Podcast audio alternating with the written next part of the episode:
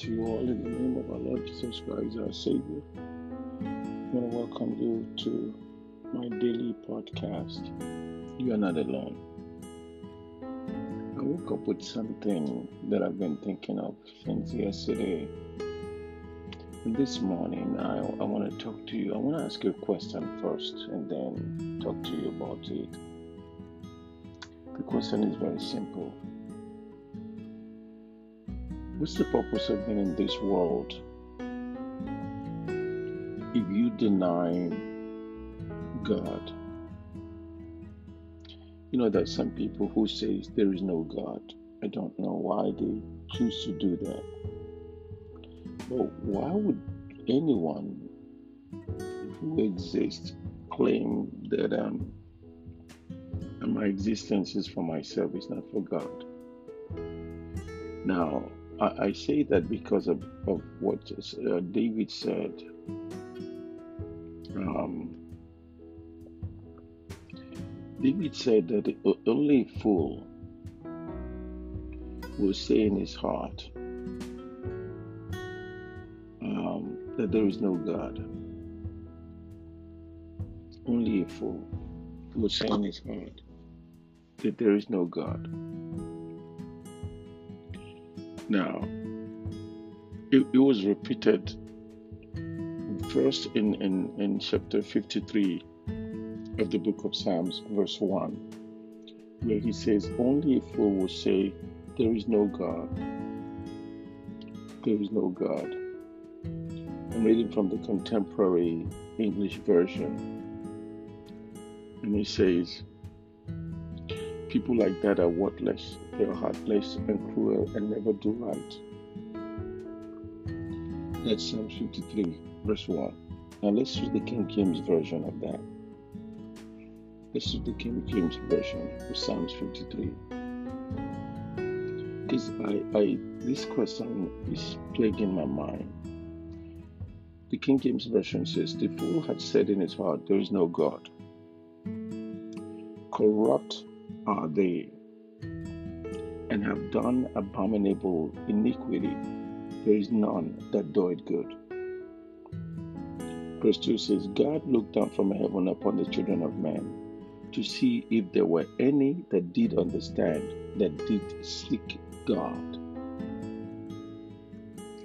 And it says in verse 3 every one of them is gone back.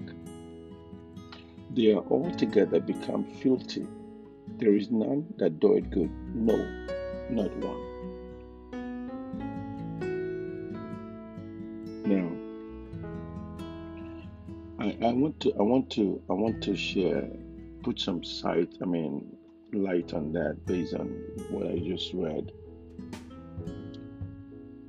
You know we live in a world now. Since pandemic people are not going to church like they used to. They're not going to church like they used to.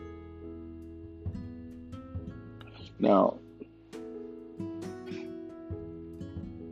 what is the purpose of living in the world if if God is not the primary reason why we why we're here?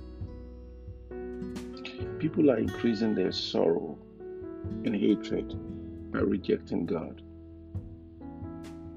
They're completely they're rejecting God. And the more they reject God, the more the confusion comes into their life. Now, if you go back again into the same book of Psalm, into the book of Psalms, now chapter 14, verse 1, David again says that the fool has said in his heart, There is no God. They are corrupt. They have done, they have done abominable works. There is none that doeth good. This is almost similar to what we read in chapter 53. But let me just simply say this to you. The Bible tells us that no man can receive anything except it be given to him by God. If we know that no man can receive anything except it given to him by God, why then should we, should anyone decide in his mind to think that his existence or her existence is through himself or herself alone. Well, David is not talking about the atheists here. So this has nothing to do with atheists. This has a lot to do with some people who call themselves Christian, but they, they don't have a lifestyle of God in them. No, it has nothing to do with that. The only meaning, the, the, the, this is not the only meaning of that. It, it's talking about people who ignore God, who neglect God who say in their heart that there, there is no God. God is not in this one. These are unintelligent people who do not believe God exists, who do not believe it is God that make things happen to them. Particularly this generation that think that uh, it is because of their education or it is because of their contact that's what made them to be what they are.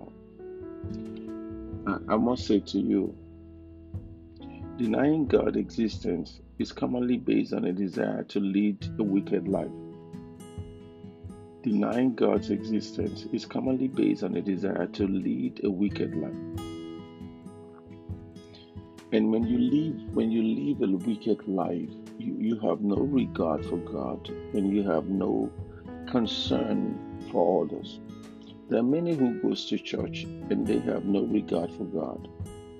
There are many who read the Bible, but the Bible is not in them. Are many who carry the title of Christianity thinking that going to church is what makes you Christian. Or serving in some area is what makes you Christian. If your lifestyle does not reflect that, there is going to be a problem. There is going to be a problem. Look, the reality of life is this God has created us to worship Him. Because the reality of that is that, regardless of how old we become in this world, we are all going to die one day, someday. Then, thereafter that, what happened? Some people believe that after death, that's it, nothing else remains. That's not true. But yet, the Bible makes it clear that we are all going to stand before God to give an account of what we have done here on earth. It does not matter what denomination you are, but if you don't accept Christ as your Lord and Savior, if the church that you go to has not been able to embrace Jesus Christ as the head of that church, you will have problem. You will have problem. There is no other way to salvation than through Jesus Christ. There is no other way. That's why Peter was so angry and was passionate about it, he said, You cannot tell me not to preach in the name of God, in the name of Jesus. He says, There is no other name that any man can be saved except this name of Jesus Christ. You know, for Peter to come to that, to see that, who baffles me most about the apostle is not Peter. Peter doesn't really baffle me much. No, it wasn't Peter. It was James, the brother of Jesus. James, who grew up with Jesus, who later acknowledged and said that my brother is not an ordinary person, my brother is is is is God. Now, what could they have taken to convince James, the brother of Jesus, to acknowledge Jesus Christ as the Son of God? What do you think it would take? I, I know we all have big brothers. Uh, we have we have we have big brothers who uh, sometimes they do something and we just look at them like, get out of here but yet you will look at yourself and you will go, Can that really be my brother? Imagine if your brother is the president of a country yeah, and you grew up together and you just look at him and say, That's my brother. And so for James to come to that conclusion of saying to us here and become a disciple of Christ, listen to me. If your life is meaningless, it's because you're godless. You have to follow God, and only God can make one's life meaningful. You have to acknowledge God as the Savior, I mean, as the creator of heaven and earth, and you have to acknowledge His Son, Jesus Christ, as the Savior. That's when your life will make meaning. That's, that's when you will live a meaningful life. Because without God, ladies and gentlemen, the Bible simply says, without God, we are nothing, we're nobody. It is in the name of God that we exist.